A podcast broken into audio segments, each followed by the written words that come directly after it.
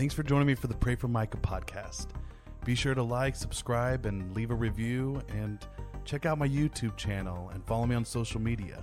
Pray for Micah Pod on Facebook, Twitter, Instagram, and TikTok. And now, on with the show.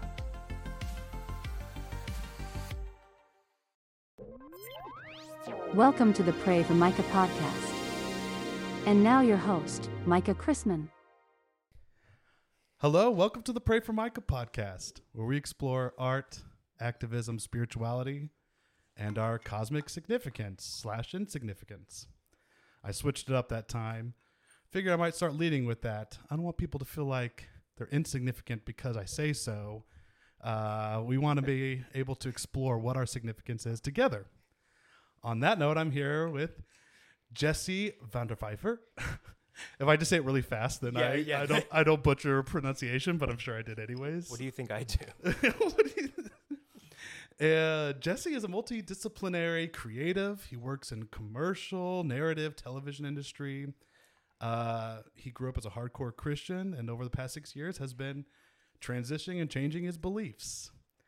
Uh, we've worked together on s- several projects, and uh, over the years, we actually were just trying to recall how we first met. And to me, that's It's something fuzzy. it's fuzzy, real, real fuzzy, and I think that's some of the best kind of friendships. Honestly, it's like Yeah. you can't really pinpoint a moment when it's like, oh yeah, that's when we shook hands and like met each other. It's like we just kind of floated in each other's Yeah. lives, like, like I I'm, remember I'm in in existence, and we are in existence. And We- we meet in the middle. we just like pop up in each other's lives when the the computer simulation says, okay, this is where their paths, their journeys cross here on this side quest. yes. So one of those side quests was a project called Live KC. Yeah. And we and so that was one another like those moments of like, hey, I know you, and Yeah. you're there doing sound and operating the boom mic and stuff, and so that was like a week long Yeah. like kind of mini documentary uh, storytelling kind of stuff. And then I feel like we just ran each other pop up all the time. Yeah, and- just randomly, which is great. and I he's love it. got some uh, beautiful like projects he's gonna be working on. So we're gonna get into that. Mhm. Jesse, what do you got over there? What what have you, what kind of concoction witches brew are you working on over there? So I'm drinking what's known as yerba mate, which is a tea from Argentina. Uh, it's full of vitamins, minerals, and a shit ton of caffeine. Hell yeah! Uh, yeah, I Never even heard of that. dude so uh yeah it's from south america. Like you, this is this is typically how it how it looks. There you can have bigger ones in a like actual gourd. Um like it's crazy. So i had a friend that used to sell yerba mate and before that i had a friend that was a missionary who like got me into yerba mate. And so like i'm in this weird spiel. Like i don't know if people saw but i have like a little glass jar with green green stuff in it Yeah, when he pulled it out, I thought you were about to load a bong. I was like, Dude. oh, okay, so it's Hell gonna be yeah. that kind of episode. It's Okay, that, all that right. kind of show. We're gonna be uh, smoking some reefer. I mean, it is legal in Missouri now. Dude, now, you yeah. know? but not Kansas. Dude, I've been pulled over so many times and like had my gourd in my cup holder. and like just because I had a friend that sold it and I'm like a hella nerd and like love researching things and like I might be on leaning on the spectrum of things. I uh I just like just info dumped on like any cop that like starts questioning me about it, like I just info dump. Like it's full of so many vitamins and minerals. It has manganese, selenium. Like, like, I feel like the cop's just like, all right, you don't need the ticket. I Yeah, won't give it to you. Fine, just please dude, I know. don't subject me to this. I will just let you off with a warning. dude, it's great. Like this one time, like coming back from Lawrence, like like I got pulled over and they like they searched my car because they saw a green leafy substance. And Oh like gosh. they were like, "Yeah, you're free to go," and I just kept them there and kept talking about it. And they were like, Well, okay. while we're here, and like and then like they just messed with their walkies and they were like we have to go sorry, sorry, we got a code blue. Yeah. we, got, we got a code whatever. We I gotta dip out. I'm real, real, real sorry about that. Uh, granted this was at 3 a.m too Oh, that's amazing. I Even got- more. I got done doing a shoot out there and i like made mate to like help me get home yeah Well, that sounds probably more healthy than uh, you know, smoking substances. But this reminds me of a friend. Uh, shout out to uh, Tommy, close friend of mine, and he's got some funny stories. He's uh, a real big hookah smoker. Oh, yeah. I don't know if you've ever partaken of. Yeah. just- my family. I was still, in youth group once. You were in youth. Okay, yeah, that's what I figured. You know, like, it it was at some point like an 18 year old, 19 year old thing where it was like hookah bars were like the place to go if you weren't old enough to go drinking, and so you just go to. And my family was not convinced it wasn't pot. They were just like, "What is this hookah business that you're out here going to hookah bars and smoking?" I'm like, it's it- not it real cigarettes. it's it's just it's just a hundred cigarettes over the course of an hour, mom. Yeah. It's fine. Just leave it alone. But anyways, he he has this whole rig or setup where he likes to drive and have a hookah. oh my up. god, that no, that that sounds so like Middle Eastern. Oh, yeah, like- so. And he worked in some like he worked with some Middle Eastern people like in restaurants and Oh, stuff. that's awesome. But he had a moment, like a night, where him and some buddies were like, I don't know, they were on this kind of cross state road trip, and he had the hookah in the back seat, and he had like this whole thing rigged. Like he built a box for it to like keep it upright, keep it from falling over and burning them alive. And they got pulled over by the cops, and I'm not even gonna go at all. I mean, he the story it just doesn't do it justice. One day, maybe I'll get him on the show to tell the whole story. But Heck yeah.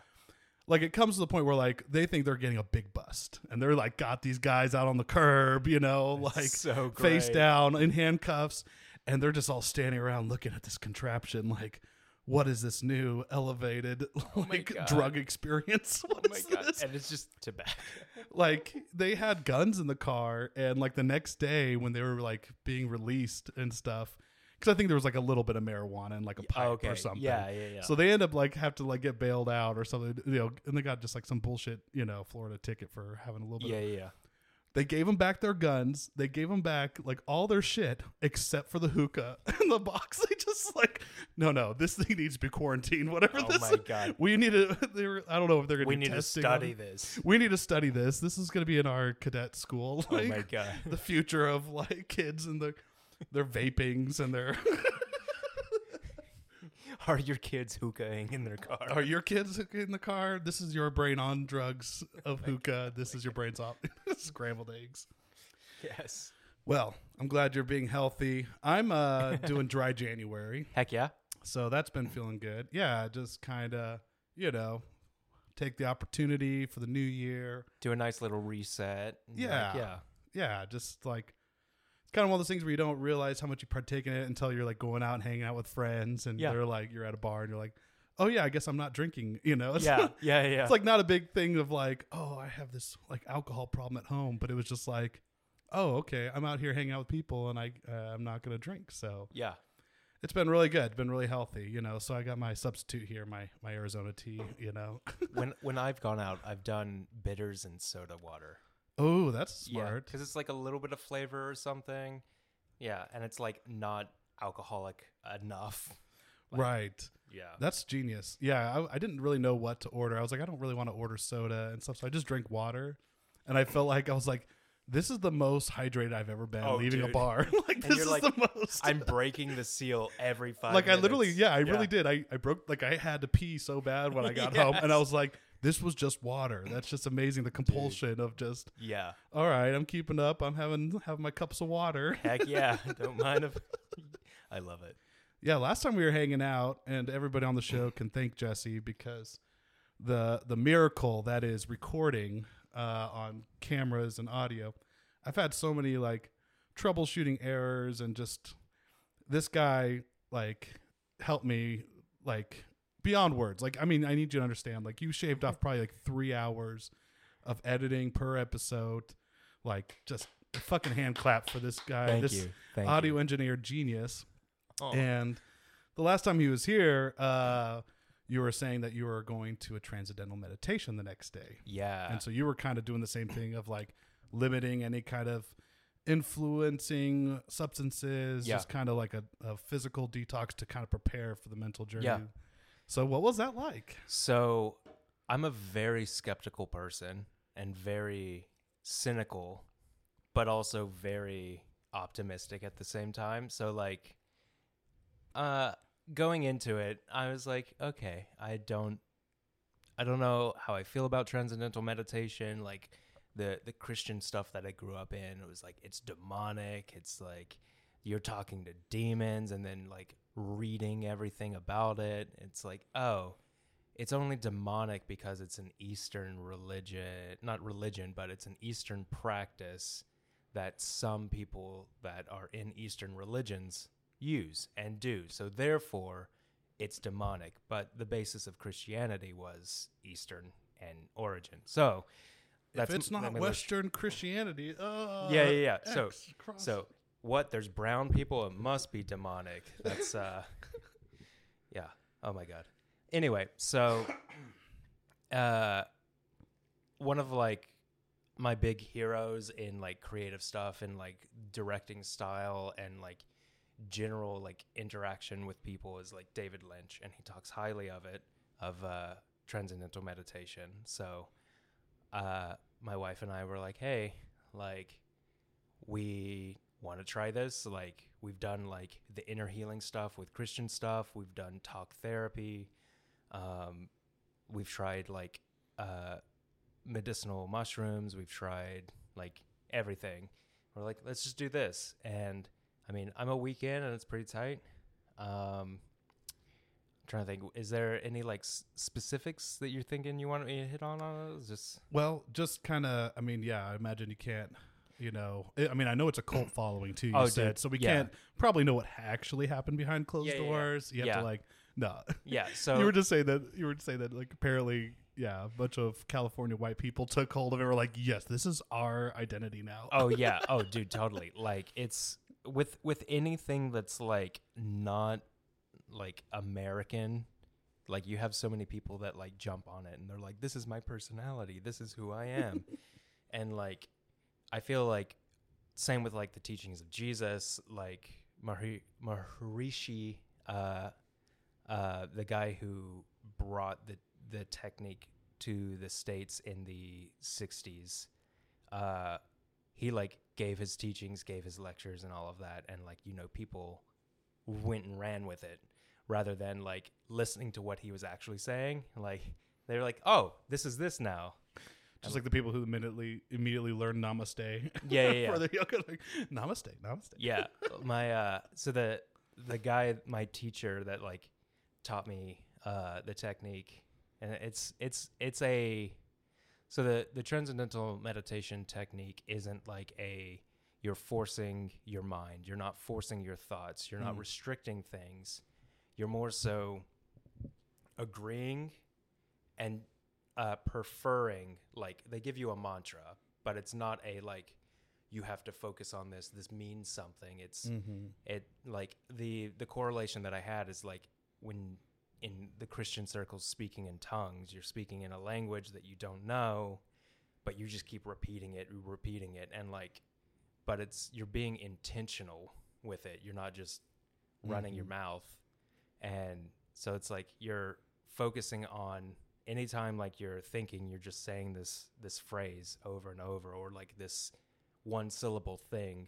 as you're Hmm. breathing and then like your body and your mind start to like hone in and focus and the picture with within the teachings that they give is like the mind is like the ocean at the top it's very tumultuous but as you go deeper and deeper Hmm. and deeper it's calmer and it's like it's harder for things to uh, impact like if you're going down uh, or if you're moving around like it, that's the picture that they give like the, it's not so much noise um, which is something that i kind of noticed like within the first like few days and i'm like holy shit my like i don't feel as anxious i don't feel as like chaotic um, That's a great metaphor. Yeah, the ocean and going deeper. And so, with like, what is the transcendent part? Is it kind of like your the goal is to, because you said you're not trying to force your mind into this Yeah. like don't think about yeah yeah work and don't think about this experiences, but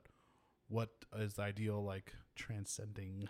yeah. So like with their at least what I understand of with the transcendence is it's you're not you're not letting your mind focus on every single thought and your any thought that comes up when you're meditating.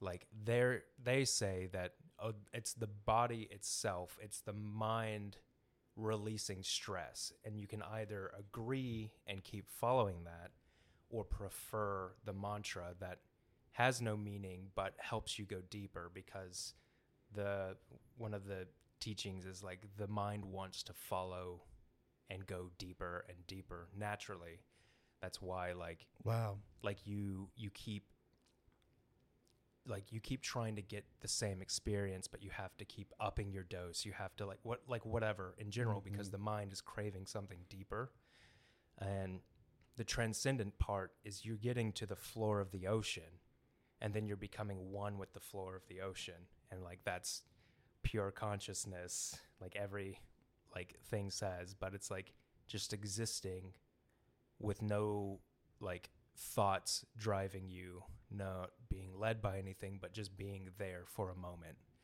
like in Hmm. in the silence and it's super interesting and like i still don't understand it i'm still skeptical i'm still like i don't even know if that if this is working but like i feel like it's working like I'll try it. Yeah, I mean, yeah. Whatever helps with my anxiety, you know. dude yeah yeah and i don't know like it's funny because like they the the a lot of the teachings are uh uh you don't you don't hold on to the thoughts but if there's something that resonates and it's still present after your meditation then logically consider it Okay. like think about it with logic because like like a lot of times like you know a lot of people when they go meditate and they're doing that forceful like i'm not i'm like i'm using all my effort to not think about something and then they have a thought and they're like during my meditation i had this thought. And it's Mhm. like no no that doesn't mean it's important. It just means like your brain was bringing that up. Squirrel. yeah yeah pretty much. Um and like yeah the whole thing within like and it could be like their technique of teaching is it's effortless. It's you come innocently you do this without forcing anything and like it gets easy like that could be that uh like conditioning of like if you keep if you tell someone yeah yeah yeah, yeah like placebo effect it could be Mm. that or it could be actually it's true and so i'm still like ah. You're like, is this a placebo pill or yeah is it tapping into something real? And probably the real is what you do, you know, Yeah. you discover for yourself kind Yeah. of thing, you know. and like people can go through the course i i'm just aware that like it can be kind of culty um like some of the following and some of the things but like i i see the reason behind it of like we they want it to be a one-on-one like one teacher teaching one person Oh, so you weren't like in a room with No. a bunch of people. no oh, it was okay. just me with one person and like kind of talked through the thing and then um yeah like so like That sounds really cool though. Like being able to be interpersonal that way with Yeah. like, I was picturing like a room with like 20 people. Oh no no in no! It's it's one like- person and like like there's like set aside two hours. It may be an hour. Like so yeah Did it feel like time went by fast or Oh, slow? Because I've heard like yeah. Like for me, it felt like it went by fast, and I was like super surprised. And I don't know, I like I like that they have like a sliding scale, and it's based on the honor system of going through it, going through the course. but they have emphasis on those that are like veterans, those suffering from PTSD, those that are abuse victims. They have like grants for those people to go through the course wow. um, which is like, well, that's crazy. That's that's great. And I I realized like it's it's funny, like a lot of people that I had interacted with that said that they did transcendental meditation. I was like, you're a little weird. I don't like this. And I then realized, like after talking to them further and hearing their story, and it's like, oh, you've like been through a bunch of war and like this is like your entire body and like the way that you interact and perceive the world has been affected because of war because of that and like this is what you're doing to help combat that and so i felt like shit because i was like immediately judging like like people You're a weirdo. Meditating, that's yeah Well, and- yeah you like you we alluded to at the beginning, you, kind of grew up with similar probably Christian past that I did. And Yeah. so anything like you said that wasn't Western theology, oh, Christian Oh, God, theology, anything that had to, the words meditation was definitely deemed like demonic, evil. demonic, evil. You're inviting spirits Yeah, into your your body and fit, you know, your spirit. Yeah. um, and I don't know. You even you've said mentioned something about praying in tongues, and that's something that is kind of a weird experience for me, um, because like I, that was the kind of like church and culture I was part of was like very much believed in miracles, signs and wonders, praying in tongues. And so I, for years I prayed in tongues. Yeah. Just kind of like learn to like um basically almost go into a trance like state Yeah. and just utter nonsense. And it would like invariably like be very healing for me. Oh, it yeah. was and I, apparently there's all these studies where they study people who are doing speaking in tongues and it's like the only like the people who practice and do it all the time uh, and again everyone go research this yourself i could be Yeah, just yeah, giving you totally But I know what you're. bullshit but i know that there's you know i've i've heard or read some stuff that they actually did like like like studying neurological like you know firing and stuff and like basically it was just their um just the electrical signals of speaking was Yeah. working but Yeah. like their mind and all like the the prefrontal cortex discern all that was like inactive Yeah. during so there's just weird things like that that truthfully was a loss to me when I like kind of walked away from my faith or kind of had this whole de- faith deconstruction where it's like, you know, at first it was just like, yeah, it's just bullshit and yeah, nonsense yeah. that I'm uttering. But then I found like myself like in some like very dire, like if I just had like a really shitty day or I don't, like it'll come back. Oh, like, dude, I, same. I Yeah. can I can pray in tongues. Yeah. like not on command, really, kind of maybe. I won't do it for you now. Yeah, but- yeah, yeah, yeah. we can go for it. Someone will now any any Christian will watch it, they'll be like, "That's the Satan's tongues now." Oh like, oh god! because Freaking apparently hippies. there's a there's a altered dark, dark version of tongues. always. There's always something. Like Yeah. if, if there can be a Christian version, there can be a right, demo- the well, dichotomy of like good and bad, white and black. Yeah, with Christian worldview. So if you pray in tongues and you're not necessarily a professing Christian anymore, it must be Satan tongues. but it was just like something that was a loss for me. And when Mhm. I started to engage in meditative practices again, kind of my brain finding that that river, that Yeah, kind of yeah. like inlet of flow again. Um, that was very similar to tongues, and so I don't know. It's a- Yeah. it's all weird, and uh, uh, and that's why I like exploring it Yeah. because it's like I'm not here to give anyone answers of like, yeah, Christianity is the right way because tongues is like an actually a phenomenon that because one could argue the same thing with Buddhist meditation or any kind of Oh like, yeah.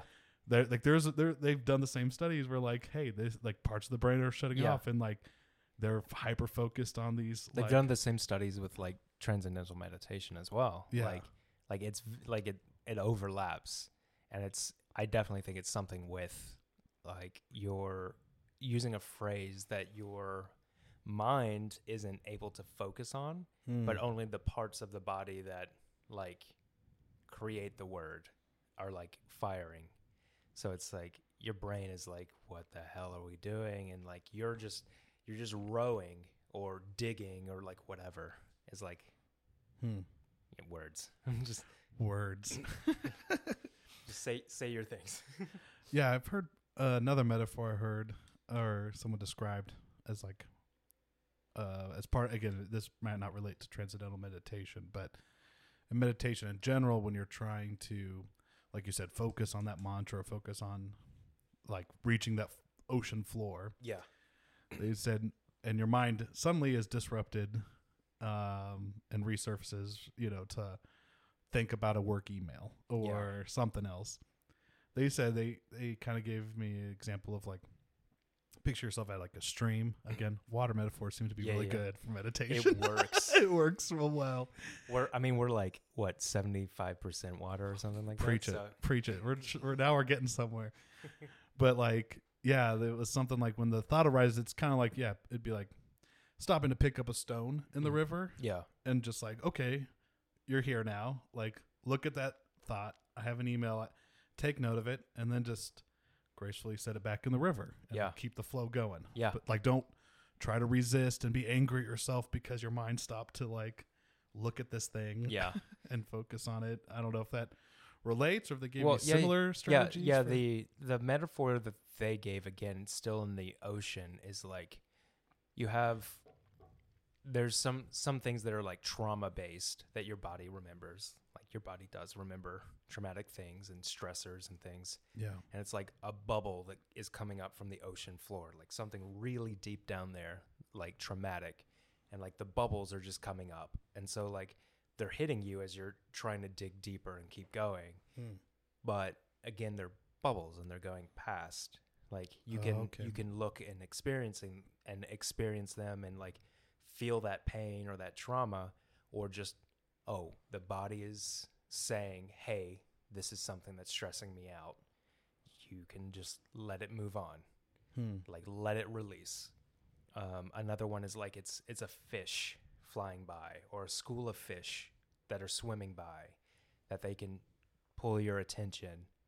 But in the teaching it's like consider the mod uh, like prefer the mantra over the thought.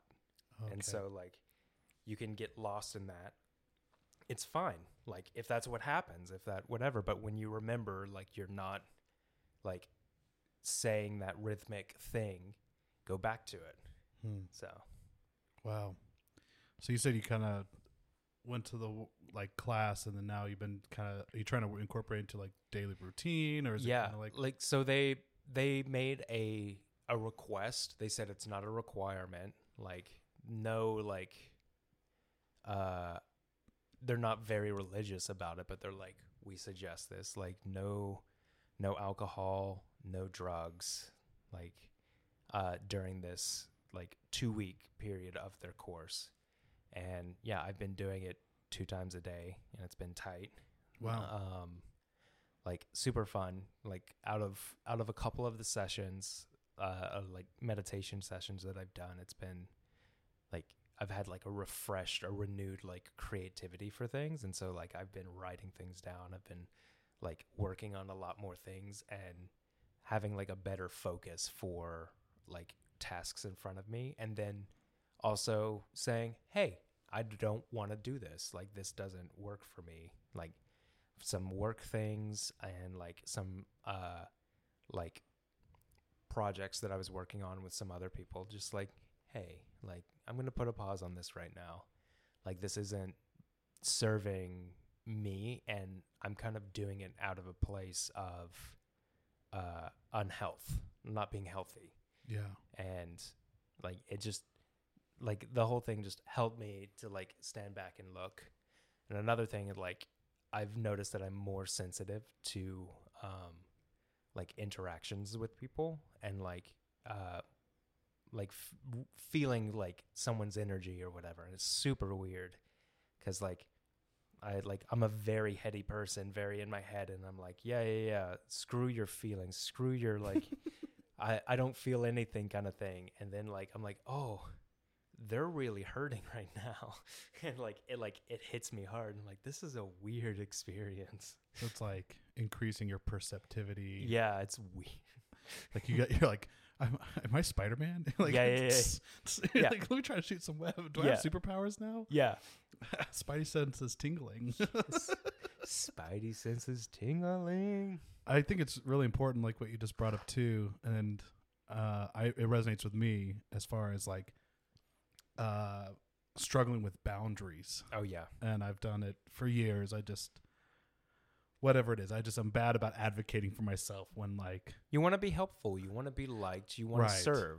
And like I, I know for me, it came from like the church, yes, like uh-huh. that up upbringing of like I want to have a servant's heart. Right. I want God to love you me come more. second Yeah. in front of like Other- somebody else yeah. or, or the ministry and Yeah.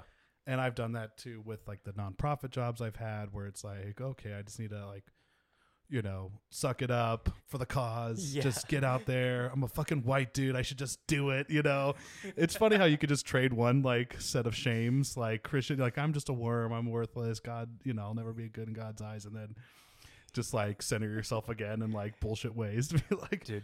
oh, woe is me. I'm a white man. I should The just. body suck- remembers trauma and prefers it. Wait, what? I know, and I know it's like Yeah. for self-preservation and it's meant Oh, to yeah. try to protect, but no, definitely. It can be like that's that's neuronal neuronal wiring Mhm. happening in our brains. So I think that's what I get excited about, like with meditative practices or like using that as a way to be more self-aware and understand like Yeah. okay why am i feeling like uh, you know someone's asked me to help do something i said yes but i feel this uh, this honest like gut thing of like god i don't want to do this Yeah. And it's like okay i just i just shortcut my brain just shortcut to you're gonna feel better after you go help that person and do it and you never do you know Yeah, like you just you're gonna do it and then you're gonna feel bitter that you didn't just take time for yourself Yep. and be honest with your feelings No, and definitely. like that's what you needed to do but the shortcut the lie was oh okay i want to feel self-fulfilled through other people's view of me Yeah. And It's, bullshit like it's i can't yeah, it's like it's not that it's a bad thing that I, you know, like we all get good feels, good chemical vibes when we help or when we're yeah. there for a friend, but when it becomes toxic is when it makes that shift where it's like Mhm. I have to do this thing or I have to endure a conversation, you know? Yeah. I, I feel like I've done that too where like I'm putting up with someone's like just bullshit rambling about something and just Yeah. like I'm trying to show grace and understanding, but I also just like I've been better about like separating myself. Like, all right, uh, I gotta. I'm gonna out. walk away now, I'm gonna walk away now. I'm not gonna just keep feeding. or introduce them to someone else and say, "Hey, have you met them?" and just walk off. If you ever see me doing that, just know I love you people, and I, I'm not trying to just avoid you. I, I you know. Micah, you just did that the other day. No, It's it's it's a diet. don't thing. pawn me off, Micah. Don't pawn me off. Just yes. look me in the eyes and say you don't like talking to me. No. oh my god. It's No, but like I don't know, just yeah, with yeah, family or friends, it's just we always want to be there for people, but I really respect people who are just like, you know, hey, can you help? Can you do this thing? No, I'm sorry, I can't. Yeah. And don't give me a reason. Don't try to give an excuse. And it's Yeah. just like, cool, no worries. I Yeah. I I I have to yeah. So I don't know, I think meditation if it can help with those everyday things, how much less anxiety can we create in our lives that isn't just like self perpetuated? Oh yeah. like yeah. it's like, oh, okay, I have a very hectic, chaotic life. Also, I have uh, autonomy and control over how much Oh, yeah. chaotic hecticness I allow in my life. And Yeah. so if I just practice that, you know, I won't need uh, Xanax or whatever pills Yeah. the Big Pharma wants to give me. Again, take your pills if you got to take your pills. If I- you I'm need not, them, I'm not judging people. Yeah. But I think like I don't know with anything that's medicinal properties like even you brought up like psilocybin that you you know I think the same kind of thing that like whether you are on prescription medication or whatever if you can do that in conjunction with these kind of practices Yeah. I think that cuz like I don't know just like someone even gave me um um just some really good advice like when you wake up in the morning don't, don't like yeah I hit the alarm cuz it's on my phone Yeah. but don't immediately go sit on the toilet and start flipping through TikTok. You know, don't That's just. so hard. It's so hard, dude. And sometimes, like, I feel like, okay, I need to wake up. So, like, and I'm here on the, you know, got nothing else to do. I'm gonna read an article or start doing some social scrolling, and it's like, but when you give yourself that 30 minute, like I've noticed, like when I just give myself that 30 minutes to an hour, how much less anxious I feel about my, the start of my day. dude okay so the the practices the meditation the words the transcendental meditation practice they say two times a day. They suggest once in the morning and then once before your evening meal. Some people do like before lunch. But i've noticed that if i am on my phone before i do my morning one like it's like it takes me extra long time to actually get to like a centered point. And like i mean time just is going by fast but like it like it just feels like more chaotic because i've like Yes. awakened that part of the brain of like all of the the dopamine that it's seeking and like all of the stressors and all of the negativity of like the different algorithms like trying to keep you like scrolling and i'm like ah. but then the days that i'm like actually like you know what i'm not going to look at my phone like i'm going to Yeah. take a notepad and write down whatever thoughts i have before i meditate and then i'm going to meditate and then I come out of it and I'm like, hell yeah, let's take on the day. Yeah. And I'm like, why can't I keep doing that? I know, dude. It's same thing with like I don't know for me going to the gym or any of these other like healthier practice. Like I feel great after I do the thing. Yeah. But why is it such a big mental build up to like go get to the gym, do the exercises, and like reap the reward afterwards? Yeah. And I guess the point is like you're not always going to get those feel good chemical rewards, and the more it just becomes habit and Yeah. habitual, the more it becomes ingrained in your everyday life, and that's kind of like with any of these practices, right? Like, Yeah. we're not going to just transform one day and suddenly I'm this this very zen person who It's it's a day by day and take it as it comes kind of thing. yeah yeah and there's gonna be days where we do better than others but for me i just always wonder like the people who are who like whatever in this world or Yeah, yeah, yeah. but then they're making tiktoks about it i'm like how do you how do you do that how do you What structure do you have in your life? right yeah to be like all right now we're gonna do a meditation practice and this is how you incorporate your day life but you had to take time to film it i guess it, one could argue i'm doing the same thing with this podcast How like, meta i want to explore and yeah ironic can you get? right don't look at social media bullshit oh but unless you're watching pray for micah stuff Also, check out my social media. also check out pray for micah pod on tiktok instagram oh my god, so good. Well, I, I heard someone say, and I don't necessarily like the word diet, but I did hear someone say once that, yeah, just kind of like how we have to be conscientious of our food intake, same thing with our like digital intake, like technology, and like Yeah, basically, you know, um, kind of having like a technology diet. Yeah, we're Yeah. like, okay, I'm going to constrain myself. Okay, I'm not going to do it the first hour. I wake up and I'm going to do something else instead. And I think that those little shifts, um, yeah, eventually play out into bigger impacts in our everyday yeah. behaviors. I know my wife has on her phone. She has like her Instagram, Facebook, and whatever other social media, like limited to two hours total for all of it.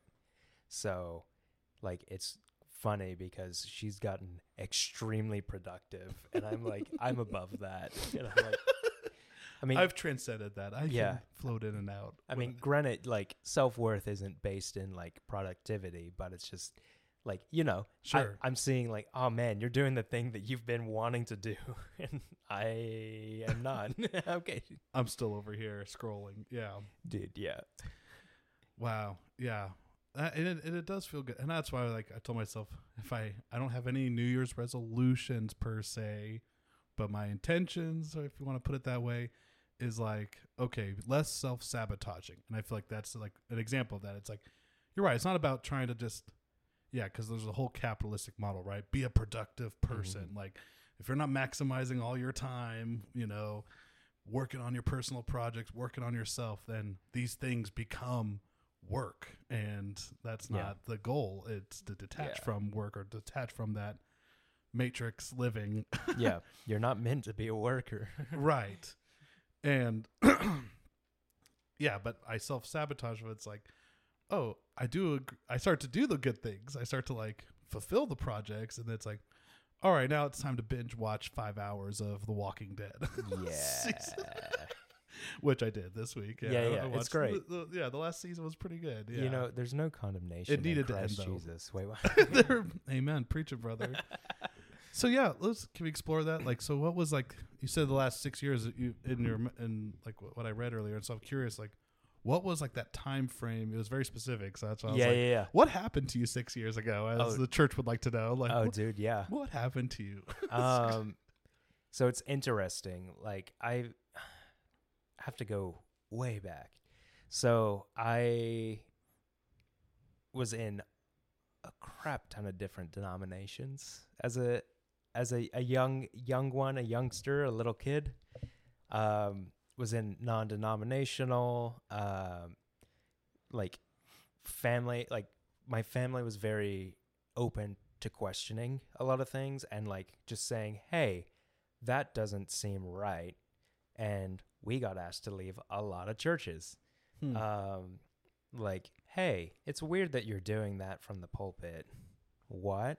Why are there motorcycles on the stage and why are we playing this secular music like like things like that um or like why is the pastor constantly saying that everyone needs to listen to what he says not what Jesus says? Or like hey why when you're reading like a passage in the bible do you skip over like the a lot of a lot of different points to just make a point that is unrelated to this i was really big into hermeneutics like as a 10 year old like i was yeah, same. homeschooled and like no i had a lot of friends but not a lot of friends you know Yeah. like i was popular with a lot of people but i was also my dad let me listen to like the ramones so i was too secular for a lot of these homeschool kids so none of them wanted to hang out or were allowed to so i was on wikipedia i was reading bible commentaries and like like i was the annoying kid that was like asking questions a lot and uh, also because of my parents just don't don't uh don't agree with what authority says like question it is like what i learned and so yeah we got That's a good. That's a good. Yeah. like thing to pass down. Yeah. I think. Yeah. so got kicked out of a lot of churches and um like my mom had an experience where uh it was like the last church that we kind of like got kicked out of in uh Memphis and I'm from Memphis, Tennessee. I was gonna say. Yeah. You didn't grow up here. Oh, I mean, I'm sure Yeah, you yeah. grew up here, but how how long like have you lived in Kansas City? Uh we moved here I think end of 2008. Okay. Um, so yeah, however many years that is. Uh, so yeah, uh, my mom said that she heard the voice of God say, "Go to Kansas City," and randomly, like the next month, someone gave her a CD from uh, from uh, the International House of Prayer. oh right. Yeah, yeah, yeah. Oh yeah. Uh, favorite diet cult, and Favorite diet cult. um, Yeah, there might be less diet than we think. Yeah, yeah. um, and we were like, "What's this? This is weird." And then next year we visited, and we were like, "Oh, this is awesome! Like, it's not as racist as it is in Memphis, and like, there's people my age that I've befriended, like." And I just moved, like I, I'm visiting, and they want me to hang out with them. What is this? Like I've never, never had that because it was all very, like, oh, you're not in our clique, we don't want to hang out with you, kind of stuff. So, all of that was in was in IHOP. Worked, did the school thing, did the uh, the media thing. Uh, I then left uh, to go make more money uh, because it's hard to pay bills uh, and do anything without. Uh, it's hard to do anything living in a like poverty mindset, Right. and uh, Which church is really good about that. Oh, yeah. Like, yeah. We growing up poor, it was just like, well, Jesus was really poor. So yeah, you have to be like Jesus. yeah. But Jesus was a carpenter, so he had mm, okay. Right. Anyway, um yeah, I I started working jobs and things. Like worked at Musician's Friend, I worked at a uh, apartment complex as a groundskeeper, as a maintenance man, and then as a leasing consultant, and then uh like in that kind of like okay, what's happening like with my faith? Like that was probably like 8 years ago, 9 years ago. Mm-hmm. Um, and or no, no, no, it was seven years ago, and then I uh started working at Musician's Friend, met a guy who like was working as a touring musician, and kind of took him as my mentor, and I was like, "You're my mentor," and he was like, "No, you're my friend." I was like, "Okay, tight," and so like I quit that job and did the whole like. I'm I'm a musician. I'm a traveling musician, and I'm back in the same thing of like poverty. Like, what am I doing? What am I doing? Started working in the film industry and like seeing like more people, like broadening my perspective. I think really what I'm trying to say is like I've broadened my perspective past a lot of things and like being able to step away, take a breath, not live in the world because like a lot of the core tenets of Christ like the teachings of Jesus are like things that resonate heavy with me and like like it's a big overlap of the teachings of Jesus for um like within Buddhism, within uh, Hinduism, like how you interact with people, how you treat the world around you, and how Mm. you carry yourself. So I don't know. And then doing a lot of personal research since like a lot of my like self-worth as a kid was tied up in Bible knowledge and s- like understanding like what did Calvin say? What did he mean when he meant this? What did uh, Saint uh, Augustine mean when this? And like Mhm. well, what was the hermeneutical context of this?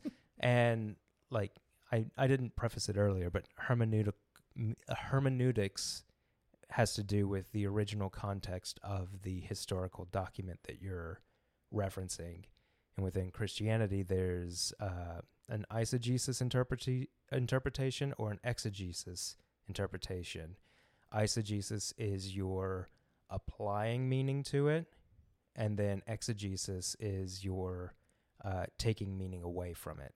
So like those are Mm. the different interpretations of it, but and like the right one is knowing the full context and um, applying that to what you're trying to say or what someone else is saying.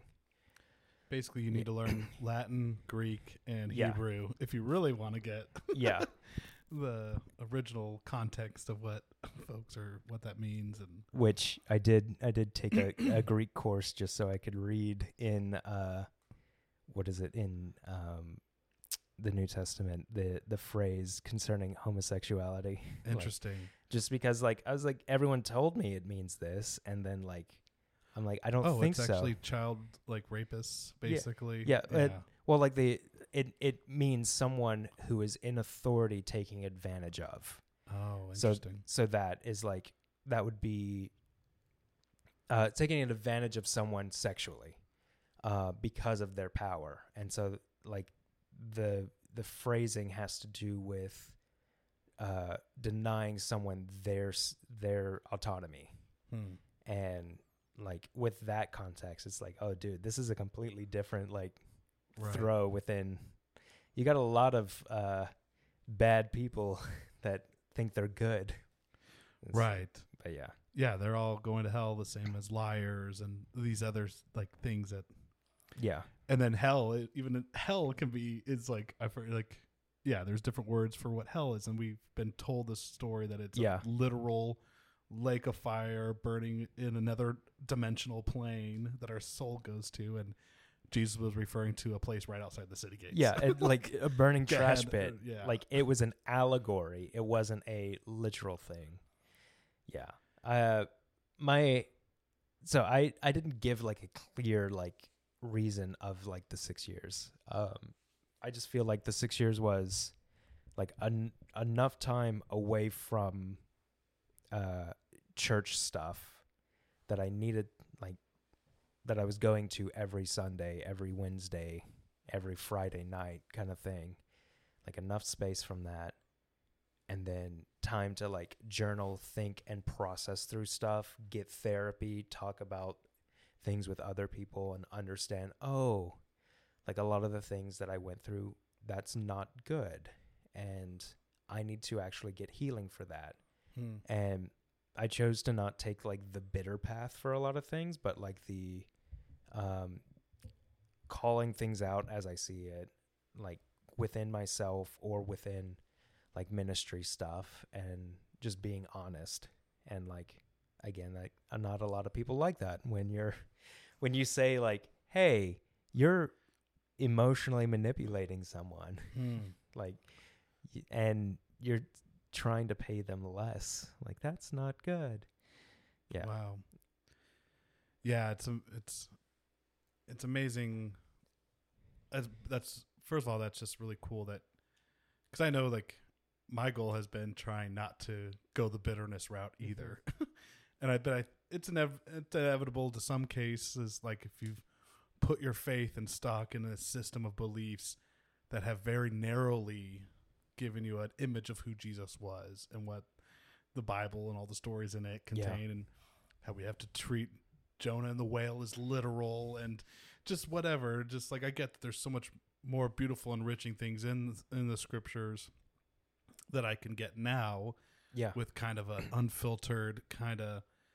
It's it's still it's an uphill battle for me though Oh, yeah. because I can't help but you know when I re-engage that part of my life and try to like read those scriptures or whatever while I know that there's eh, it's not a blank slate for me. Oh, yeah. I can't, and so then I want to be bitter because, well, like I said, even going back to things like uh, praying in tongues, where it's like, oh, I I lost something. I had this like meditative practice as a Christian for so many years. Yeah. Didn't know it was meditation. Yeah.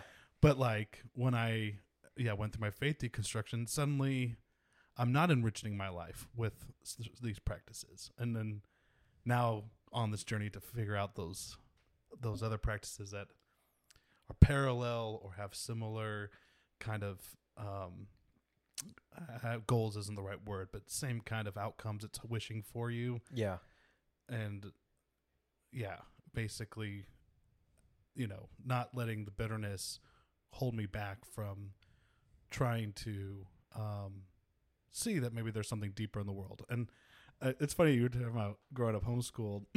I also was homeschooled, so that meant yeah. that all of my textbooks were all like creation and scientists. like, Dude, yeah. like there would be like. You know, this is the mitochondria, and they would have like some legit things. And then there's a cross on the mitochondria. right You're and then, what the- yeah there's just like a whole like pre before that chapter a paragraph about how you know during creation when god made all the animals and plants on this day that's when all these things came into be. And then now we have all this science to share with you and so it's just funny because like i'm you know 33 years old and i like am obsessed with like pbs digital studios Oh, dude, yeah. and I watch like all their like science or like eons like channels about dinosaurs, and I'm like telling friends like, did you know that this you know the master What's your favorite dinosaur? did you yeah like yeah seriously I just like they're, they're like yeah Micah we know because we went to public school like, like we, dang it. we know how old the Earth is yeah did you know the Earth is Oh my god. 13 That's so great. Dude, it- okay, I mean just uh info info dump for a second. yeah Like because that again, com I words.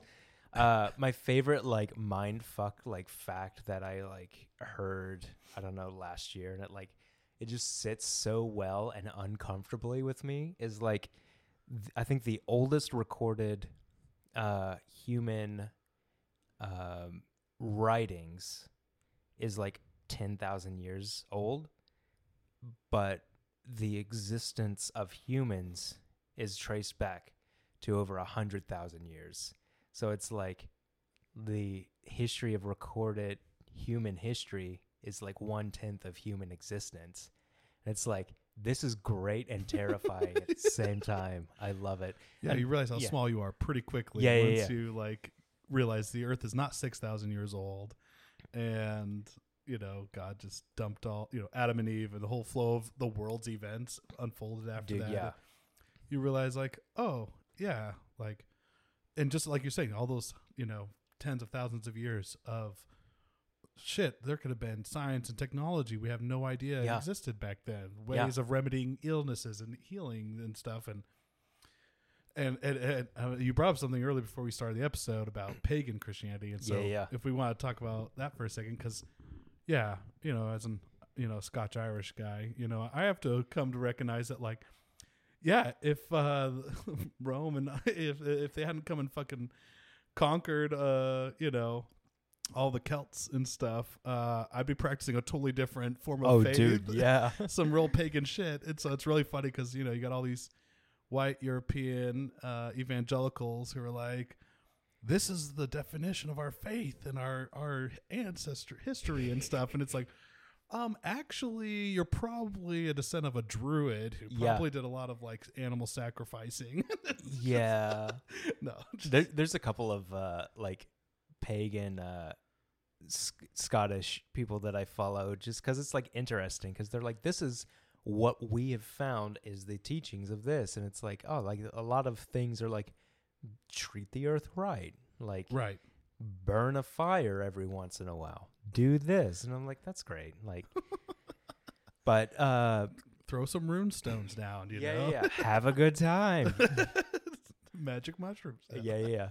Uh, Amanita muscaria. I need to have a pagan on, like a true pagan on the Oh, show, dude, just so. I like. uh, I'll stop, you know, giving the Hollywood Cliff Notes versions of it. Oh, but dude, hell yeah. um, yeah. So the the book Pagan Christianity, Frank Viola, um, he like regularly says, "Look, I'm not a smart guy. Look, I'm not like a uh, scholar, but this is just a project that I did, and I partnered with a lot of scar- scholars um, in like this research, and some things are like." have been disproven some things haven't but generally the the overall thing is like the history of Christianity has been very pragmatic Hmm.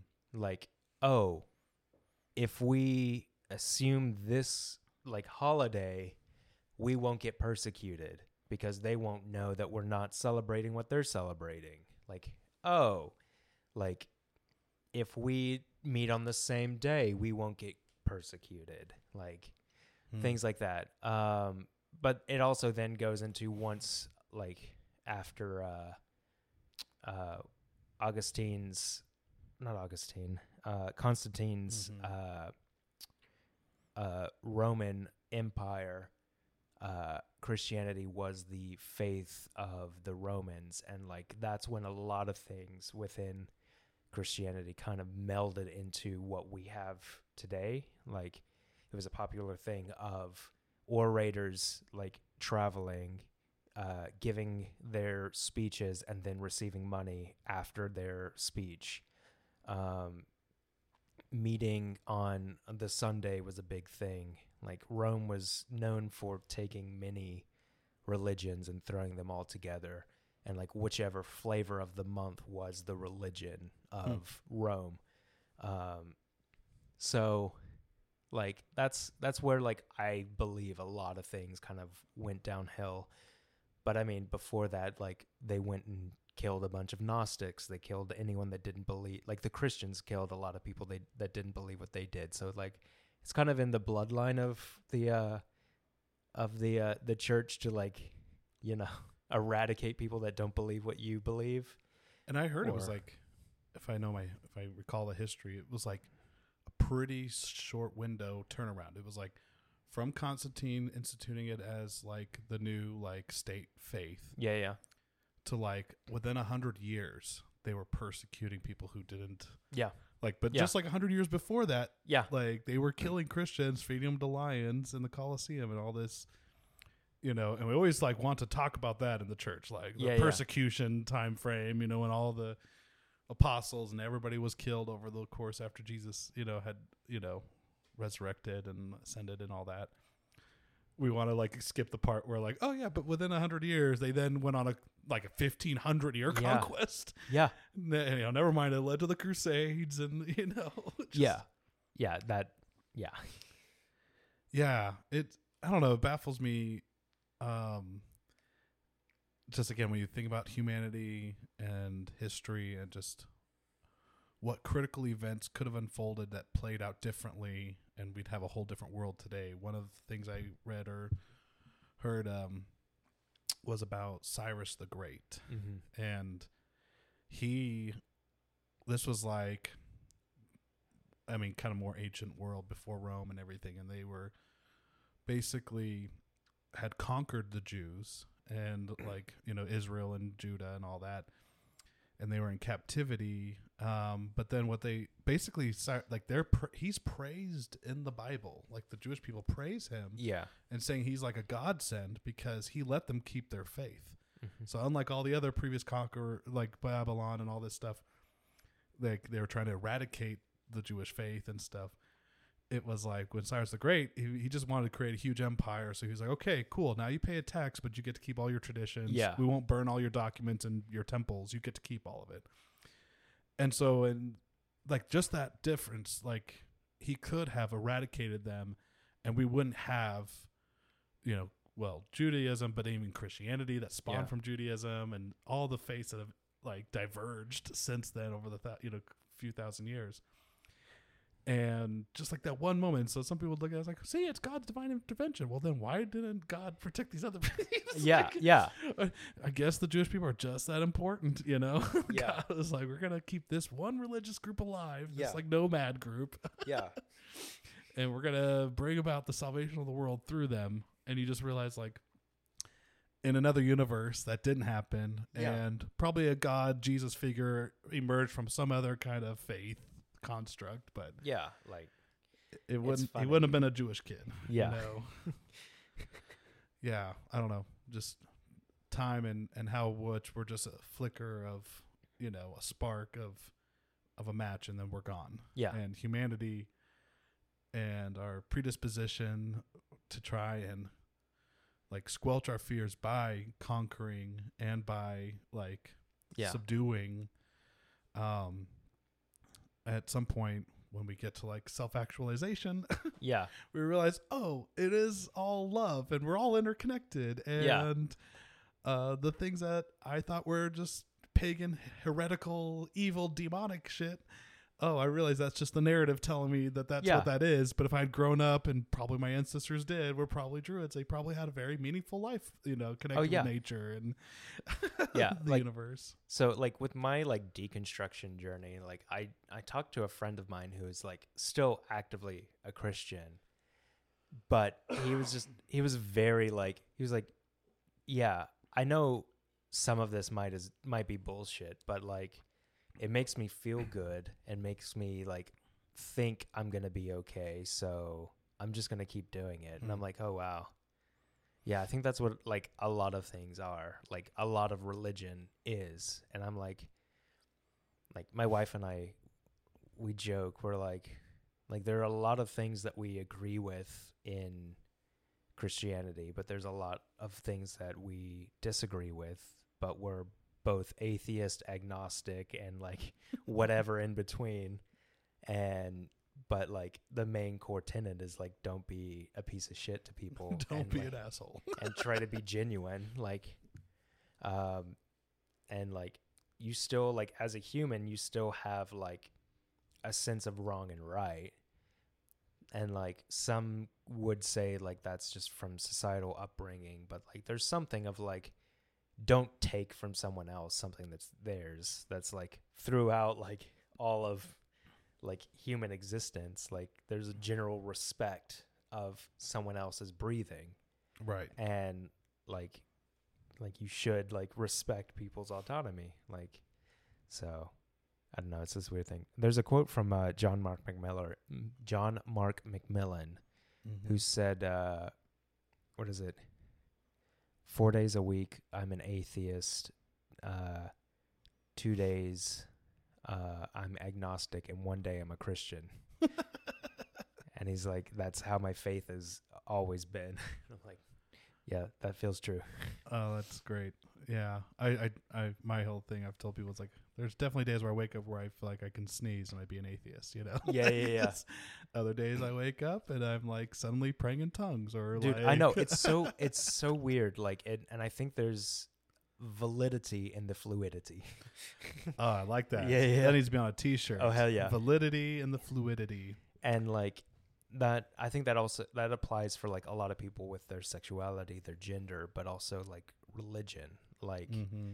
Not religion in like i'm practicing everything but a like there are a lot of things that resonate in every religion Right. and because i had that christian upbringing and i loved reading the bible and everything and like finding meaning that was true to it like it's in proverbs uh or ecclesiastes um where it says uh it's the glory of god to hide things for those to seek out and it's the glory of kings to search for what is hidden Mm. and it's talking about knowledge it's talking about um like truths and like being able to see from a distance like the treasures in everything and searching out more and uh i don't know like i i see like from being also being a christian and like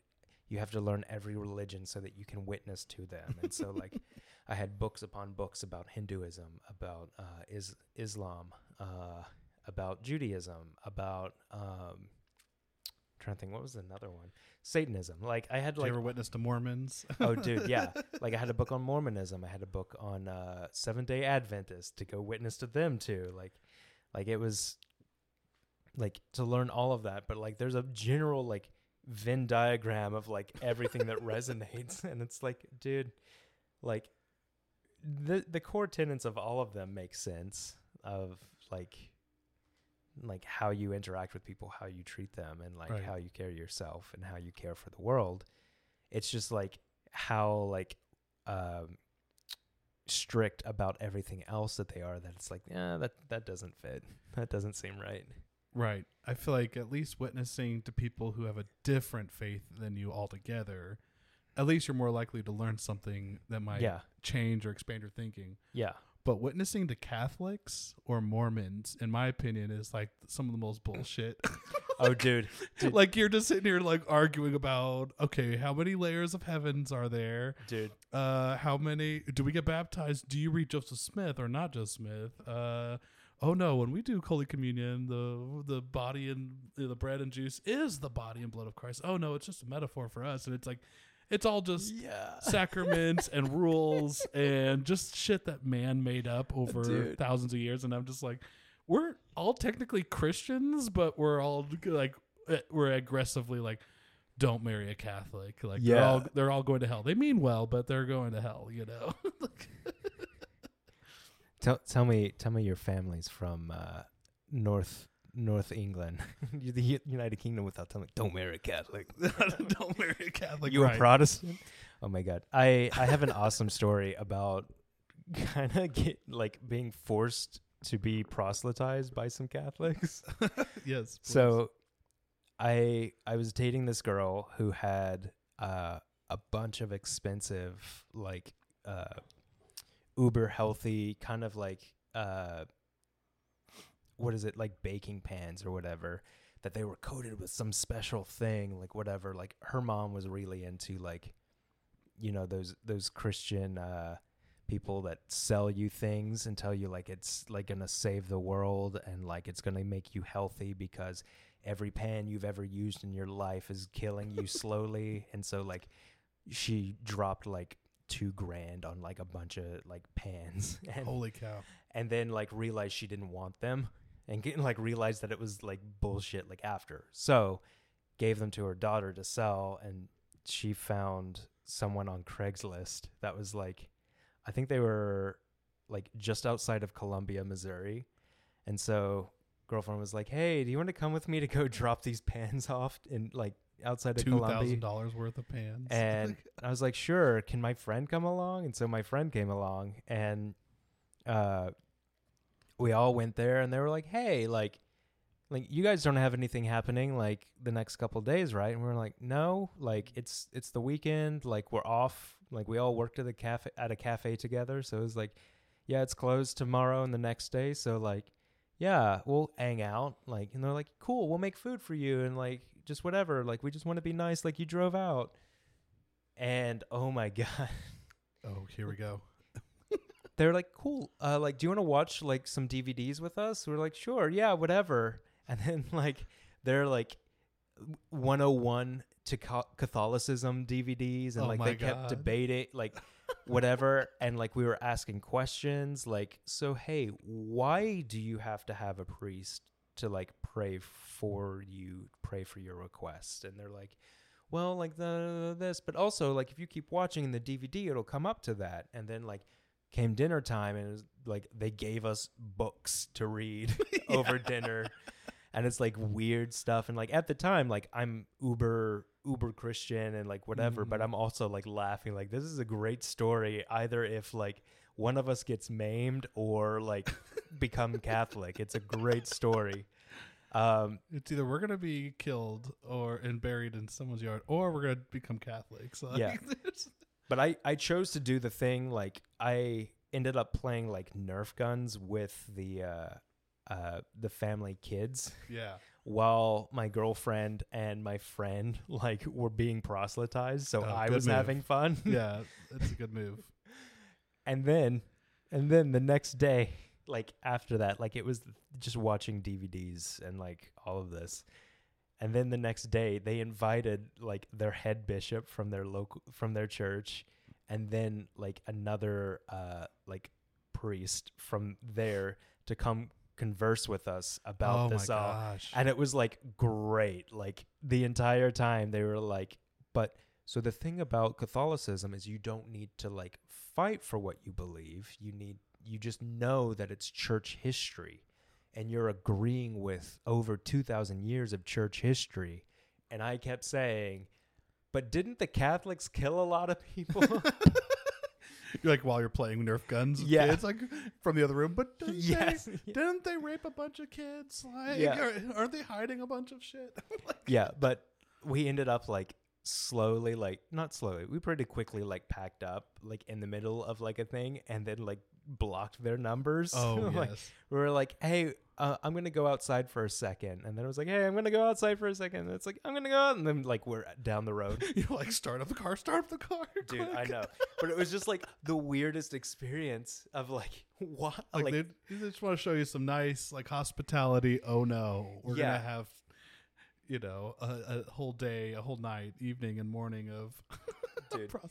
It reminds me of like the Jeffrey Dahmer meme thing where Yeah, he's yeah. like, "S- just want to watch a little bit of this movie. Uh, I want to take some pictures. Just sit Yeah. there, just sit there and watch this movie. oh my god yep that's what it felt like I had a Mormon friend uh, growing up uh, in high school. Um, also, like I don't know, met him somehow. He was a homeschool kid, yeah and we kind of both made an agreement that I would go visit his church and he would come visit my church. oh those are the best agreements like, right? as yeah. a kid going yeah. to churches and you know, he was very uh, ardent, you know, you know, Mormon, and so my parents are trying to prep me, and they're like, again, showing me videos of like, this is the bullshit they believe. Do not believe these things. When they start talking about it, don't don't don't don't believe it, Micah. So, anyways, I go to his church. My parents drop me off, and I go to his church. And I went to you know a, a non-denominational church where Yeah, it's yeah. cool to wear jeans and Yeah. like regular clothes. I go in, everyone's in suits and ties, you know, Oh my dresses. God. So I'm automatically just like, you know, the trouble child. who's that- this muggle yeah, yeah. Who let who let that that that muggle in here? And again, n- I, it was very boring. Old people, you know, Yeah. hymn kind of music. You Yeah. know, so I just. I'm like, oh well, my church is going to easily blow his mind because Yeah. like we've got a band, we've got sm- we got fog, like Oh smoke machines, lights. Oh we have like electric guitars, like easily. I'm he's gonna, gonna shit himself for jesus He's gonna shit himself. for Jesus. Yeah, I swear to God, though, I was like pretty convinced. I was like, oh yeah, the minute he comes to my church, he's gonna realize how awesome it is, yeah yeah and he's gonna like go home and like beg his parents to like, and I'm gonna like slowly just win him over to my side, kind Yeah. of thing. He comes to my church. I've never seen. He, first of all, he shows up wearing like a collared shirt and a tie. Oh my you know, God. tucked in and some like slacks. Like still like you know no jacket like he's still trying like he knows like Yeah, yeah. I'm heading into I'm gonna dress down. I'm gonna dress down for this Muggles church, and uh, you know, and then we've got people playing, you know, getting slain in the spirit, people in tongues, smoke machines, all this shit going on. I've never seen a guy in a deer in headlights look in my life. Eventually, at some point, I just like lose him. And like I go outside at the end of service and I realize he's sitting on the ground outside the church, had basically missed most of the service, had just decided this is this is evil, this is devil's oh my like stuff. And he's out there reading the Book of Mormon. Oh, that's great. That's great. like it doesn't sound like something far off I would do in a particular situation. Like Yeah. drop me off at like, uh, you know, it'd probably be more like a hardcore like secular concert or something where Oh, like yeah. someone flashed their titties or something. I'd be like, I need to go outside. I need to. I Sit need to go repent. For I need to go. this. I'm just gonna wait out here till my mom picks me up and read the Bible. Like that's just. But the fact that he was doing it because of all the evangelical That's church so stuff, I was like, I've never felt like I was so heretical in my life. I was like, man, this kid couldn't even sit through a whole service. He had to go sit outside and read the Book of Mormon. That's awesome. hey, wherever he is, I hope he's found his truth. You know. yeah, yeah, yeah. Hopefully, he's not stuck in the same cycles that we could have been stuck in. oh, and dude. that's when he realized it's like it's all just dressed up differently. It's all the Dude, same. It's a different flavor, but same ingredients. same cake. Yeah, Yeah. like you're just you're in a box and you're limiting yourself to what other people's experiences are, and Yeah. doesn't mean they're bad people. It just means that hey, you, you're probably following a lot of bullshit regulations and rules that humans made up. You know. Yeah. And I like for me, it's been kind of my ethos of like not wanting to be bitter, not wanting to hold on to that bitterness and understanding like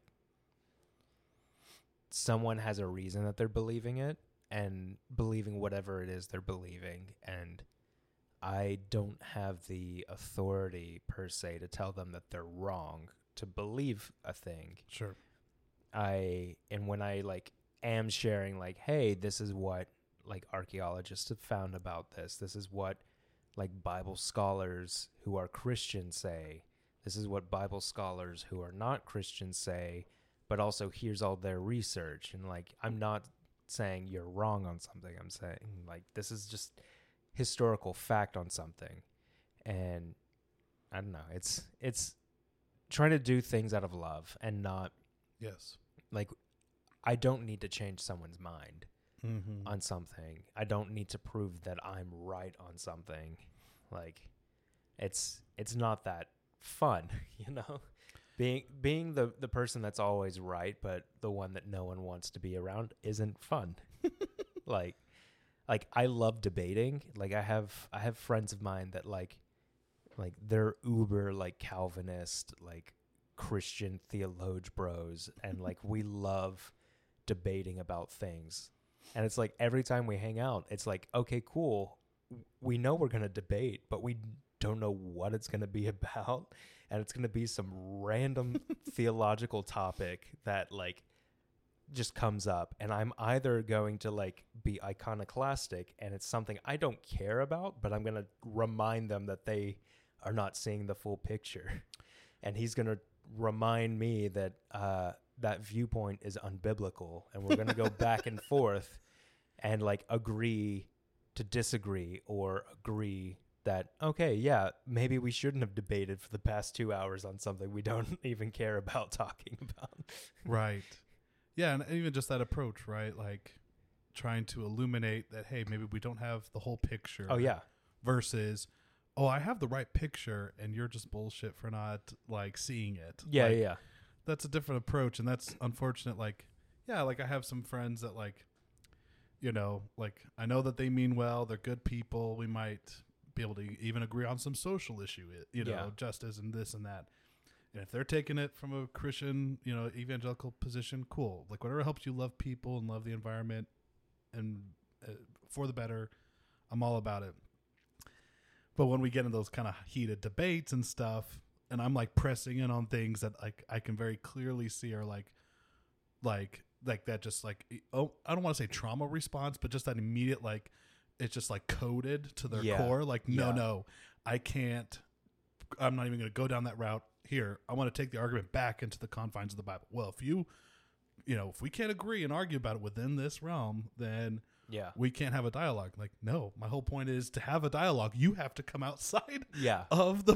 Like, it, it'd be one thing if we could just agree that we don't have all the big the picture, and I can admit that for myself. Like, that's the Yeah. biggest, most humbling thing I realized, and why I had such a faith crisis was like, oh shit! Like, I spent my whole twenties, like, or early, li- like, the whole first twenty years of my life, like, feeling like I had the truth, like capital T truth, like spiritual experiences, crazy, weird, like, yeah, transcendental experiences that like validated this narrative yeah, that I need to just like now push aggressively on other people till they see it and then Yeah. realizing there are some people who will just yeah, the whole world if we like I just I don't know, I backed up one day and I even thought to myself in college just like, okay, so if I picture the world where everybody like the church I went to and everything, like if we got everything we dreamed of, which is like stadiums across the US, like just filled with Christians. Let's let's just say we woke up tomorrow and the whole world was suddenly an evangelical Christian. Uh, you know, societies and, yeah, and countries. Yeah, yeah, like I just realized how fucking boring of a world we would have. Yeah, Like over in the Middle East, like them having like stadiums singing like Hillsong songs. Oh and God. just like I'm just like I'm picturing like you even brought up like the one thing conference. Yeah, earlier. yeah. And dude, that, that was like the radical, like, we're going to change the world. Thousands of people, we're all saying the same thing.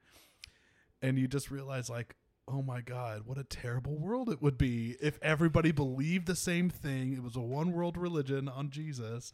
And this is how we expressed it. It's Yeah, yeah. everybody just.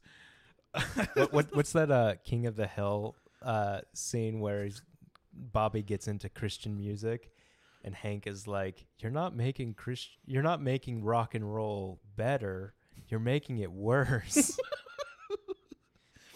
yeah. I, that's how I just realized, like, yeah, like, what yeah. a what a very lame world we would Oh, live if, yeah. if there wasn't that difference of like spiritual experiences and reflection. So that's what I find beautiful about all these different things now. Like, yeah, I can look at you know the misogyny and sexism in other religious groups and say that's not right, just like it's not right in Christianity. yeah But also, like, there's a lot of beautiful things in Islam or in these other Yeah. like big major religious faiths and and they all tap and touch on the truth.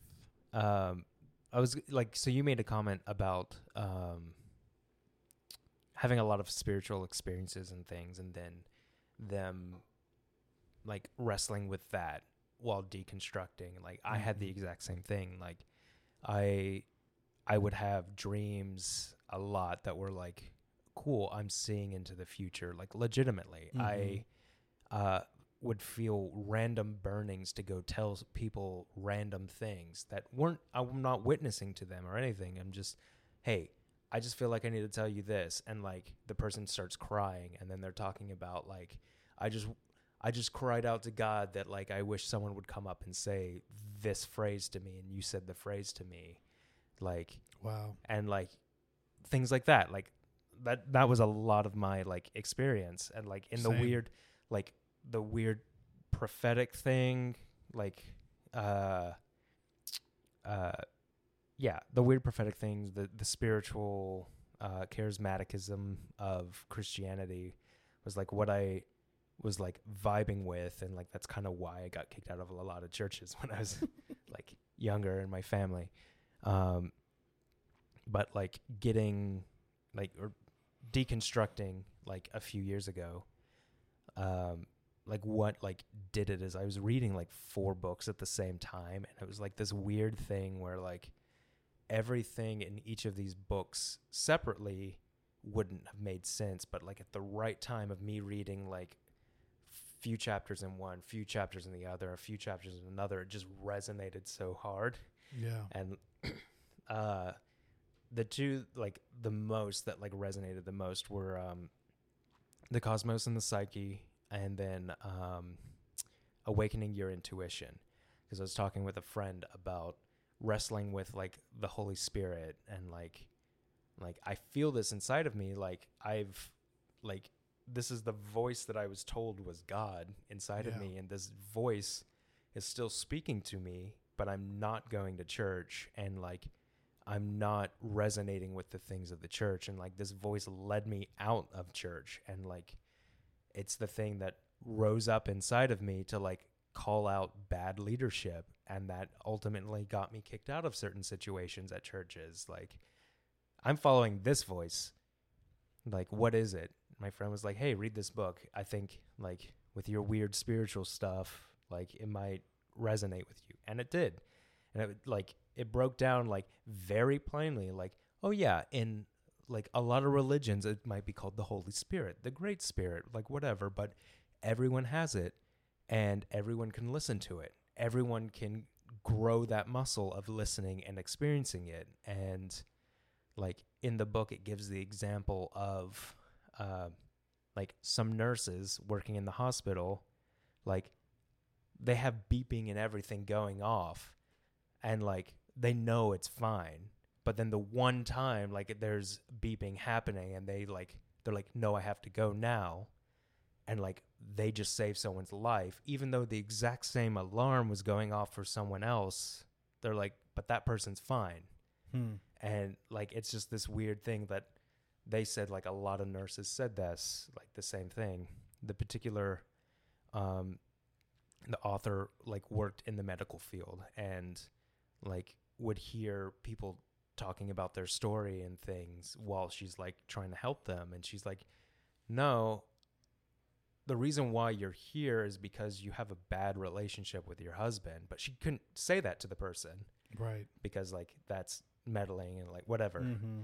but she knows it's because of this person's relationship that something's affecting her and like she like reconnected with that person later and like said what like after she was out of the medical field she was out of this it was like i think the reason why you keep going back to the hospital is this and the she, she said the person said i've been feeling that for like the past 10 years that i needed to like get a divorce and like you've just confirmed it Wow. she got a divorce recon like told her like hey like i went to the doctor like a year later and like all my health conditions with my heart have like disappeared. Holy cow. it's like what the heck? And like this person uh in her book like like three quarters of the way it's all dope stuff. And it's like how to like basically what i learned as a kid of like uh empathy of like when you're feeling like you feel a random pain that isn't your pain when you're like thinking about someone then it's like cool go pray for them in this area. They might be feeling this. And so this person like the the last quarter of her book is like her selling you on her being a medical uh, intuitive and like you pay her money talk to her on the phone and like she can help you with like your health problems which it's weird whatever yeah. but it was a popular thing like 200 years ago if not a, quite a few thousand years ago as well. Like it's a thing that's been in culture but again because of the christian like leadership over things and like you know trying to like squelch anything that doesn't get money into certain pockets then yeah. So it's like that's legitimate. And then the cosmos and the psyche is like uh agreeing with things that are in your environment and things that do benefit you and knowing like like you have power over like your like situation Hmm. and you aren't subject to a lot of things or like you aren't subject to negative things all the time like you're in control like you can agree with the good things that might be happening but i don't know That's I'm gonna have to check out those books. dude yeah like one Cosmos and the Psyche. Yeah. What was the other one? uh and awakening your intuition Wow. yeah Yeah, and I think um one could argue too, just even with going back to like, you know, the industrial revolution Mhm, and mhm. capitalistic for profit and stuff, how much even that realm tries to squelch that like like intuition and Yeah.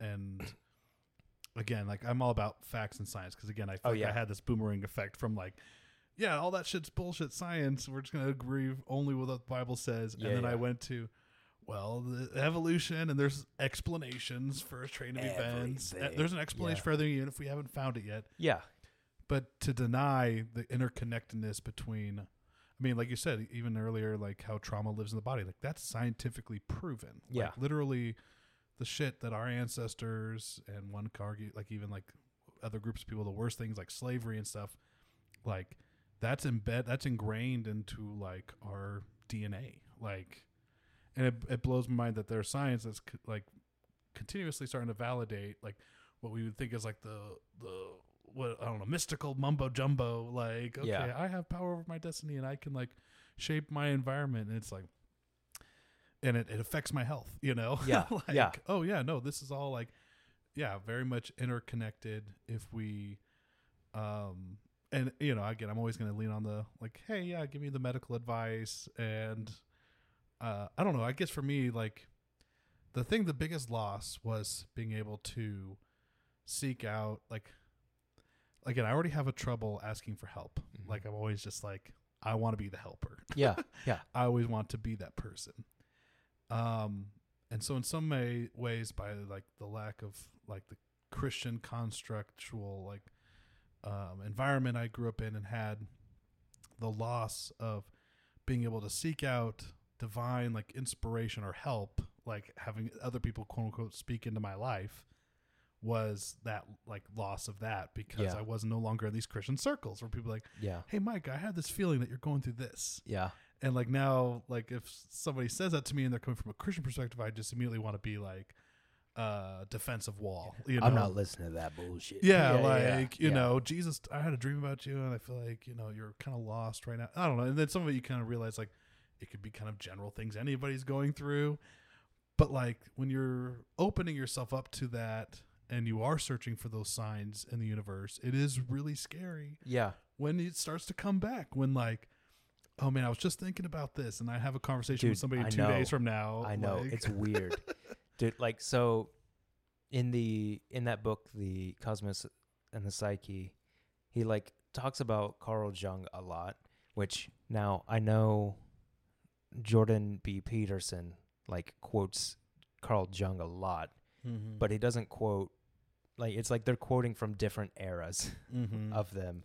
Um, uh, in the Cosmos of Psyche, he talks about like the collective consciousness and like how we're Yes. all connected, and like when you put out something or when you feel something, like it legitimately is there, and everyone else can feel it and agree with it in a way. And it's just like this weird, like what the heck? yeah. And I don't know. And again, that's why I always come back to uh, if I don't understand it, I just make the joke. It's probably a simulation. Oh my all- God. We're all just code that's uh, feeding some kind of biological processor that's studying the past. I don't know. Oh, dude, I don't know. Like it, Hitchhiker's Guide to the Galaxy. Yeah, it's so good. Shit. dude i i don't know i like i i've become comfortable with not saying i know everything i've come become comfortable with learning and continuing to grow like as things come up and like adjusting my belief system uh based on like evidence based on experience but still you know like the childlike faith Sure. is like something that i've like held fast onto Mhm. still i have the knowledge i still have the experience but like what i believe like yeah like i'm holding on to that like Absolutely. that's that's helped me with a lot of shit Yeah, and I think that's kind of for the post for the people who are kind of in this post deconstruction era. It could be not even just like Christian. It, it could be you could be a person who your whole family's yeah Muslim, and you're realizing like, oh, I don't know if I believe this shit, and just Yeah. the pressure to conform. yeah Like it's so important, like what you're saying, to still keep some element of that childlike faith. Don't let the confines of whatever religious construct that's been force fed down your throat. And maybe you had some good and positive experience with that. I, I guess that's what I try to like. Like you said, don't. It, it's my I how I react to that, and if I harbor that bitterness, I think does diminish that. um Yeah, the wonder of the world. Yeah. and I think that that's to me how we see the divinity and the sacredness in others is Yeah. when we like hold on to that childlike faith that like hey i don't know everything and even though there's probably neurological chemical explanations for why yeah i feel like i need to share this with you i'm just gonna like you know follow my gut and i'm Yeah. just gonna say hey i feel like you're going through something can you share and just being Yeah. there with that person in that moment how much that is being like jesus more than any other thing Dude, more than I trying know. to push play some dvds yeah sit down and watch this hey watch this Catholic 101. so well, good. Jesse, uh, I know we've we've really kind of uh, thank you again. Like dissect, I know it can be kind of hard sometimes, even going down and sharing it. But you seem like you, you said at the beginning, you're an open book. So thank you for going down this journey to share this. How do you feel like, um, just with your, you know, post faith construction, everything? How do you feel like it's influenced your creativity? And like, what are some like projects you can share about that you're working on this year? And I know there's things that we have to kind of keep on the DL. yeah the, yeah the secret I, projects. I signed an nda Yeah. no. um But yeah. You're film. You're yeah. You're in film. You're in production. You do storytelling. Like, how is? I'm sure there's a connection between what we've just discussed with your faith and your creative works. Yeah, like I have a couple of like short films and things that I want to turn into like features that are around some of like this religious stuff um but like nothing like in bitterness but like hey here's a fun story here's like something that's discussing like mental illness in people in leadership kind of Mm. thing Yeah. like that's that's like a fun little thing that I'm working on and hoping to shoot sometime this year but then there's like I got a couple of projects of or like one project that I'm I've assumed the role of director. I've also assumed the role of host for it. Um, it's in works with a distribution company called Blank Space Social. They put on a, a show called um, Gutted, which that was a big uh, event that I worked on of people, uh, like a competition show of people uh, taking vans, RVs, buses from gutted to finished in like five days. So they they put on like shows and things within like sh- the streaming world. So I'm working with them on this show where we're um we're we're visiting charities and like that's kind of that's kind of like where I'm leaving it um of like how the flow of the show works but like the what I really wanted to do was just highlight dope charities that are doing dope things um and like charities that are actually doing something not something like a charity that's like a tax haven for the rich Mm. um and like it's funny because like for this particular thing it's just been snowball of like hey i want to do this and then i need to get a camera and then i find like a dope camera for like a fraction of its price and like oh sweet i guess this is working. And like i chat with a friend and he's like oh hey like this this uh distribution company i work for like we're working we're looking for new shows like this would be dope. Like can you develop it? And i'm like oh shit i need to find people to help me like work on it. And the, like everyone i talked to was like oh hell yeah this is dope. Like i want to work on it. And i'm like ah i've never been a director i've never i've never like really been in front of the camera like this is awkward and like I like reached out to a couple charities and they were like, "Oh, this is an awesome idea. Like, yeah, you can shoot here." And it's like, ah, Oh, that's so sick. so like I don't know, like I I want I want to see it go somewhere, but like I'm not like concerning the show, I'm not like holding it to anything. I'm not expecting it to be a certain way. I'm I'm working with this team of people who right now we're just volunteering on it. Um with the hopes of it getting picked up, with the hopes of it getting funding, but like I'm not forcing like a certain vision of what it is. I'm like allowing it to like change per like per uh, charity that we follow because like you can't can't stay the same way for everything. Um, but I don't know. Like I feel like within my deconstruction and my faith change or my new faith, Yeah. um like there's been a emphasis on the genuine and an emphasis on like what people do selfless selflessly you know Mm. um because i know like growing up in the church like it was a big thing like you would be told you, they would tell you that people are doing things selflessly but like they were telling you for what reason? For you to notice them? Hmm. to see that they were doing this?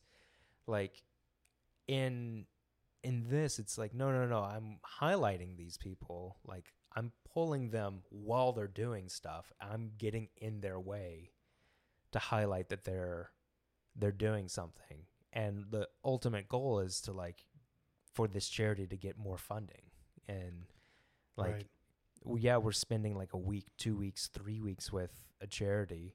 The ultimate goal is to like get them publicity because they're doing something genuine. They're doing something legitimate.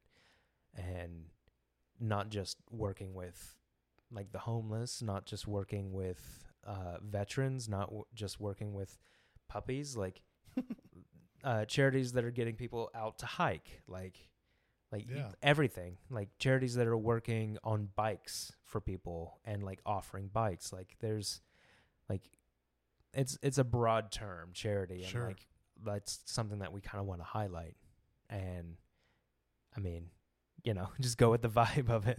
Absolutely, dude. Yeah. Yeah, you bring up a interesting point as far as just thinking about how do we do something out of just the for the goodness sake of the thing, yeah. you know, versus trying to center ourselves and this and that. And I at the same time I think like uh there's nothing that's ever done 100% selflessly as far as like even like these charities, right? Like yes, when I help somebody in need or whatever the circumstance might be and my brain releases that feel good chemicals. Yeah. Yeah. like that's not evil in itself, you know. Yeah. And I think like there's just something like yeah, I think there's a humble way to go about doing it. It sounds like that's Mhm. exactly what you're doing, you know. Trying. But I think that sometimes like it can almost stymie creativity when we're so worried about being a director, being in front of the camera, you know what I mean? Yeah. And I feel like I, I I just we have so much kindred spirit Yeah. energy going on that I just feel like I felt that way about this podcast. Like Yeah. I honestly was like you know, doesn't everybody who start a podcast aren't they just like a little egotistical, you Yeah. know? Yeah, yeah, you put your name in it and it's like you know, fuck that. You know, if people want to judge that, like, it'd be the same thing if I wrote a book, right? Like, yeah, I want to create a good story that people enjoy, but like, yeah, it'd be great to get paid for it one day. You Oh, know, like it'd be great Definitely. to like survive, and that's what you realize. Like, you know, it, it's it's okay to take up space, Mm-hmm. and uh, we're allowed to exist here in this world too. You know, Yeah. and individually and i think that so much of our like like you said our Christian whatever upbringing has like ingrained in us to take up less space or even like again as much as i love the social justice circles and i'm all about the causes how much that could even affect like white guys minds like i can't i have no voice to be able to come and like share about these you know and, and do these experiences with folks of color like guess what that's called like racial reconciliation when Yeah. we do things together you Yeah, know what i mean yeah. like and so I don't know. There's just something that like, yes, we have to go at it with a humble approach, but it, it's okay to uh, don't don't don't uh, hold back your create. Don't let hold back your creativity or feel Yeah. like, oh, I I can't get something out of this because guess what, life, whether we like it or not. We're getting things out of it. I eat food so it nourishes me. like I exist and I breathe oxygen so I can. Re- and guess what? I get to offer the world something back, and that's ideally the whole cycle, right? You Yeah. know? There's a there's a phrase that I I've been saying for myself, and it's like helped me like with my music, with my writing, with like my painting, like whatever I'm doing. It's just make more bad art just make Like- more. because all art can be considered bad. Like someone's Mhm. gonna tell you it's bad. Like why why like try to make it not bad? Just make the art that resonates with you Yeah, and like don't judge it and just put it out there. absolutely. And- Yeah, and I think that's kind of like I don't know. I, that was less of a tirade maybe for you and more for me. Oh dude, I know. Uh, if you saw it in my eyes, you're like, dude, I saw it. You're No, like you needed that. I needed that. I needed that pep talk, dude. I really needed it. No, I just, I again, going back to that self sabotaging. Yeah. Like sometimes I don't feel like I can live out my full creative self when I feel like I'm constantly worried about how it'll be perceived by others Oh, yeah. versus the need, like you said, of just like, hey, I have this creative energy to do this thing. I'm gonna produce it, and if I fucking miss the mark and I piss off a bunch of people, okay, I, I I'll say I'm sorry. yeah, yeah, I'll shut down the podcast. I'll throw away all the mics and say no. I'm just. But you know, at some point, you like you just have to stand for what what your fire is. Yeah. You know what what's burning inside of you, and so it sounds like you're gonna have a really good year. And I'm I'm wishing you luck on this journey. Thank you so very As much. You're so director, director Jesse. hey, uh, where can people find you online? Dude, you can find me on Instagram. Insta don't give a crap I love that. is my uh, my Instagram. Uh, I'm on Facebook. I shit post more than I should. I'm trying to I'm trying to cut back. I can quit at anytime. Uh, you can email me at jessevanderviver at gmail.com. Uh, if you work in the film industry, you see me on set. If you don't and you see someone that looks like me, you can yell my name. uh, yeah. Hell yeah. Hey, thanks for being here again. Thank you so very much for having me. So much love. Yeah, much love, dude. Till next time. Till next time. Thanks for joining me for the Pray for Micah podcast. Be sure to like, subscribe, and leave a review. And check out my YouTube channel and follow me on social media. Pray for Micah Pod on Facebook, Twitter, Instagram, and TikTok. We'll see you next time. You are now re entering the normal world.